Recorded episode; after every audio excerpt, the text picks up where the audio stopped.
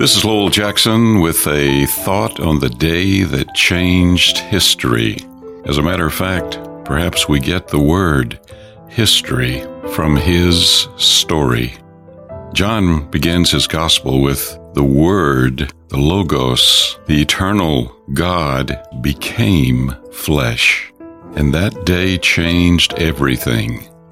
Those of us who believe the Bible all the way through, beginning to end, so called Orthodox believers, believe that God became a man. Yet this new thing, as the Bible calls it, is fully God and fully man. God became a man in Bethlehem.